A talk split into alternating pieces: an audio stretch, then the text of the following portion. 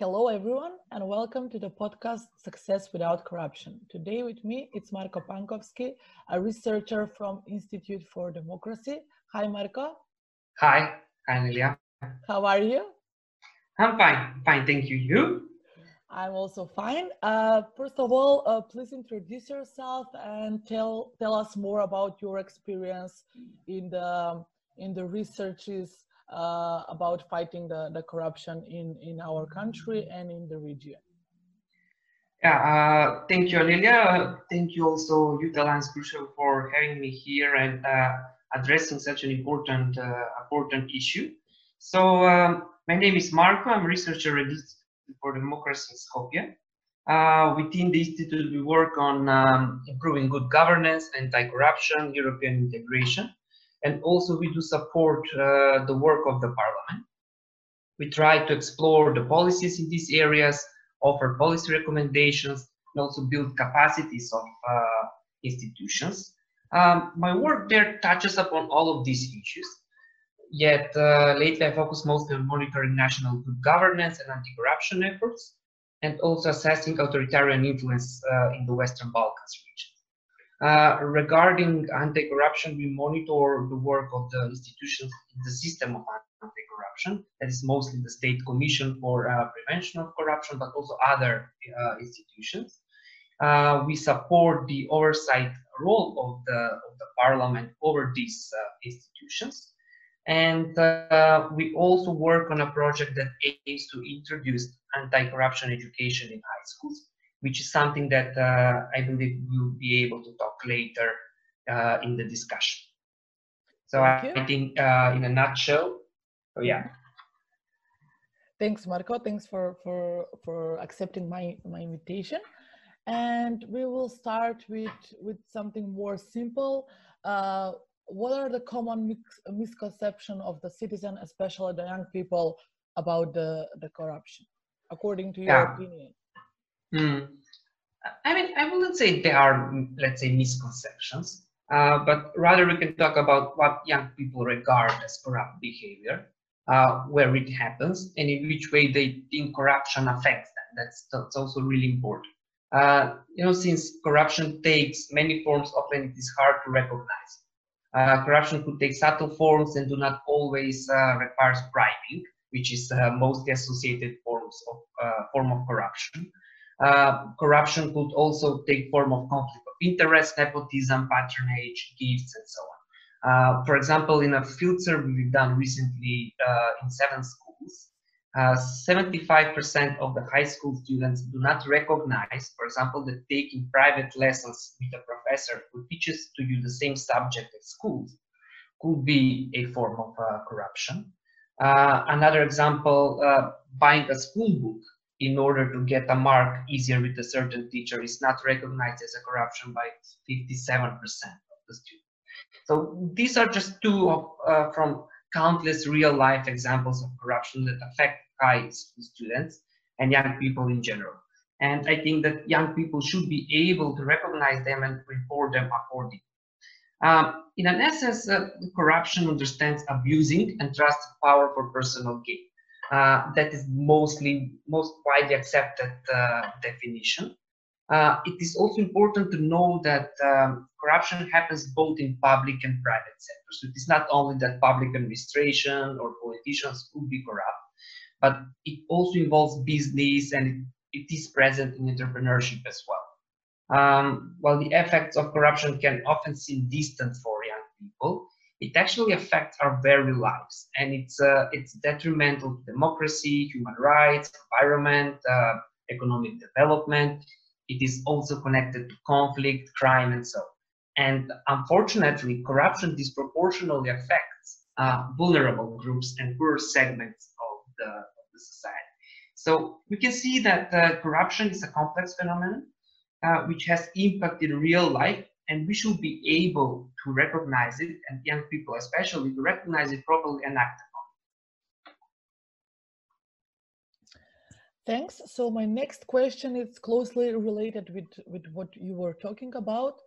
Uh, so do you consider that the system of values is affecting the youth engagement into the fight of uh, corruption?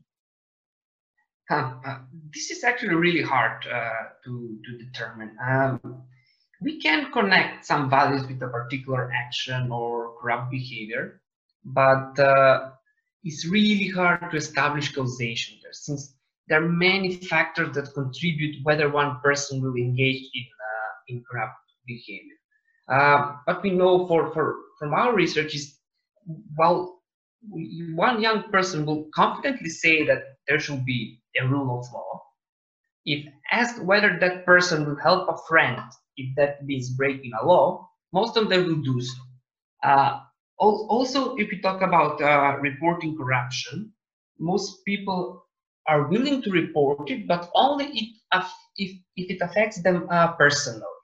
Uh, and there are many similar examples of conflicting values and prioritization of one value over the, over the other. Probably the easiest way to say this is that uh, while most of the people recognize good from bad, they tend to adjust their strategy according to the context. Uh, they may not approve corruption, but if they're faced with corruption pressure, that is being asked for a bribe, for example, it is more likely that at least will consider their options to, to engage into corrupt, corruptive behavior. For example, in our national context, uh, while about third of the young people are tolerant to corruption, more than two thirds of the young people are prepared to give a bribe to get a job done. So this means that uh, they may not approve it in a normative sense. They don't think it is good, but many will adapt to the, to the, to the situation.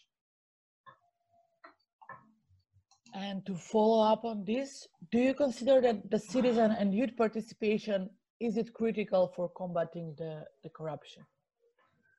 I would say that is a crucial uh, component. Um, general participation in uh, social and political life is a step forward for increased awareness on uh, how government and governance works. Uh, active citizens are more aware of their rights and responsibilities and are more likely to push for uh, increased accountability of institutions uh, they're more likely to point out cases of wrongdoing and uh, also require relevant uh, sanctions. Uh, civic engagement will allow them to closely follow and uh, shape the, the, decisions that affect them and their, their communities. Uh, it could also serve to their empowerment and could make the institutions you know, more, more hesitant to conduct corrupt, corrupt practices. Uh, that's why many anti-corruption programs include a civic engagement component inside because that, that's really important. Uh, also, this is important because, for example, people coming from less empowered communities are more likely to be asked for bribe, and that is the case in our country as well. Uh, third of the population in uh, in North Macedonia, for example, has been exposed to corruption pressure, uh, out of which 80% have given a bribe. So once a person is exposed to corruption pressure or is asked for a bribe or any other form of corruption, most of the people, 80%, will actually engage in such, uh, in such behavior. So compared to, to other countries in the region, the corruption pressure is maybe lower in, in our country, but it is still it is still uh, significant in, in that regard, finding ways for increased civic engagement in formal and less formal ways, um, I think could be an effective way for young people to be more resilient to, to this corruption pressure. Uh, to be clear, this doesn't mean that all the forms of civic or youth engagement should involve thematic focus on corruption. Uh, actually, being engaged to volunteering, youthful, youth work, uh, non-formal education in other fields as well also contributes to this really important sense of uh, community. And thus would make the young uh, person more res resistant to injustice uh, including corruption. And i think that's that's really important uh, when we try to empower young people in this regard.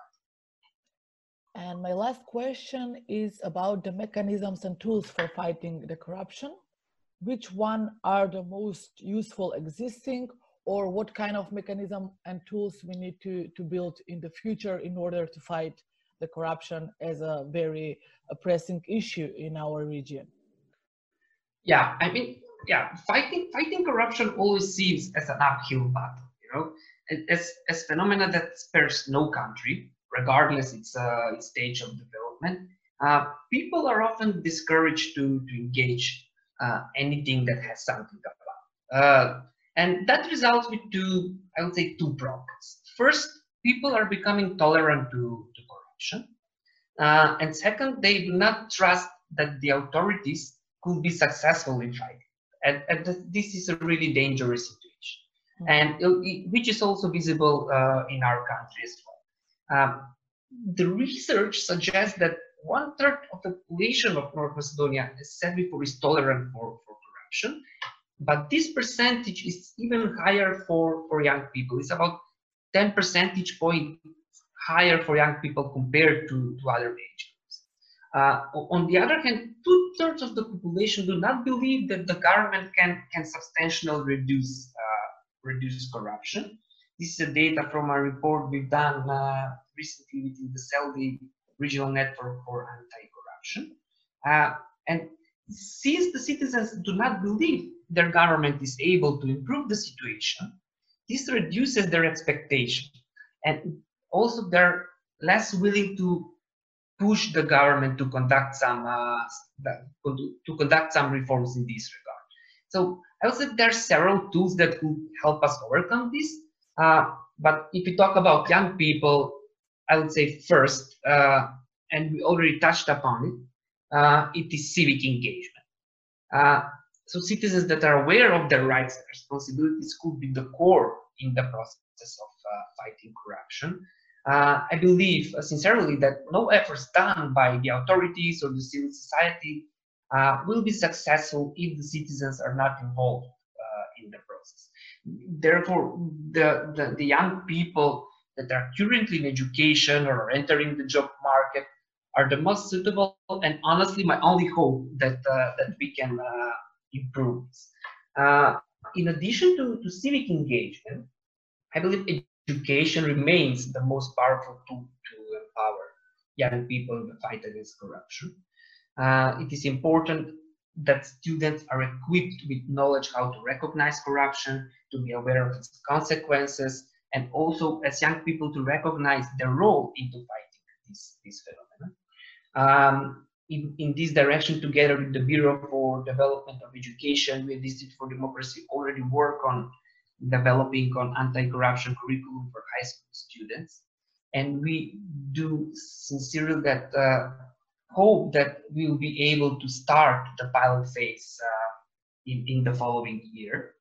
Um, the need for anti-corruption education is also highlighted in other national documents of the State Commission for Prevention Corruption and so on. And um, it's really important regarding also to your point, uh, what we should address, uh, we should change in the future. It's really important to get these institutions on board uh, when we talk about the role of young people in the fight against corruption. Um, because when we talk about young people and corruption, we often talk without the institutions present. And I think that um, future programs should aim to kind of bridge uh, breach this gap. And uh, to involve young people in, in, in, the process. Um, because young people could play a crucial role in this regard. Mm-hmm. And um, we should develop already established mechanisms. So here we talk about uh, local youth councils, national youth organization forms, and so on. Uh, and uh, also invent new ways uh, in order to increase the the outreach of institutions and civil societies to young people. Um, and uh, I think this is really important, especially in um, reaching to young people that currently do not enjoy any programs of youth engagement. Mm uh, I think that actually being able to sum up, being able to bridge the gap between young people and institutions that talk about corruption and reaching out to young people that never enjoyed any similar programs before, I think uh, it's it's the way it's our way forward. Thank you, Marko, a lot. Uh, thank you for addressing and being willing to address this question, which is not quite popular among the among the young people. Yeah, it is not. It is not at all. They're they're afraid to talk about it. So uh, it's very yeah. valuable when someone someone wants to address uh, what they are doing and what they should they should do. Sure. I mean, uh, it's uh, they recognize it uh, and uh, in a way how maybe how it affects them, but maybe they will not be able to point. Okay, this is corruption. So mm-hmm. I think this this is something that we should work also further. Yes, to work on on, on their education and to work yeah. on their civic engagement into the processes in order to, to to try to fight the corruption because going towards uh, zero corruption is impossible uh, according to my opinion but i think that if we are willing to to fight against it and to speak about it that we will manage something in the future yeah as young yeah. people. Let's hope so. Thanks marko a lot. Thank you. And uh, looking forward for next cooperation and next uh, interesting talks. Okay thank you. Have a nice day. Bye. Bye, bye.